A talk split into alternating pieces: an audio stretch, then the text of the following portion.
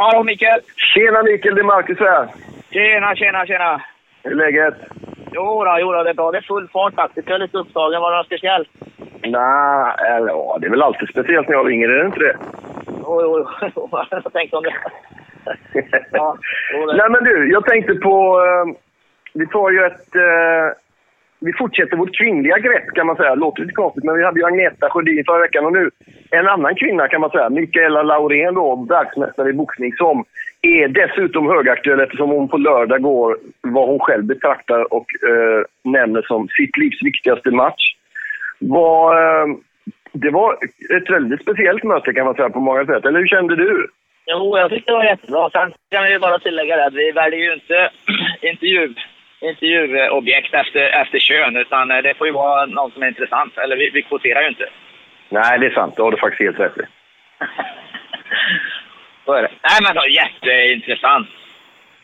Ja, hon var, alltså jag visste Ja, vem det var. För hon, ja, hon var riktigt, riktigt bra alltså.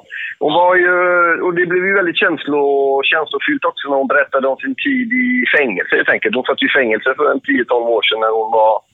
Hon förvarade, som hon kallade anabola steroider pratade hon bland annat mycket om och, och väldigt Ja, öppet. det är ju egentligen inte, det är ju inte direkt nytt egentligen, Max. Det har man väl hört några gånger och sådär. Men jag tror att hon berättar det på ett nytt sätt. För hon blir ju Exakt. väldigt känslosam här och det, sådär. Så att eh, det här, det här kan...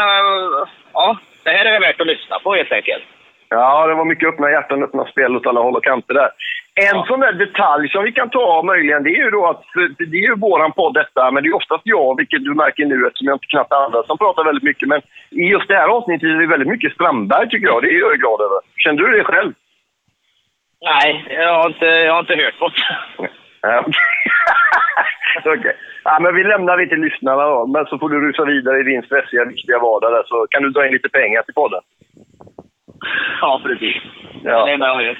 Men du, Men vi uppmanar alla att lyssna på Mikaela Laurén nu. ja, det, det, det kommer att vara värt det. Det kommer att vara värt det. För att det här är...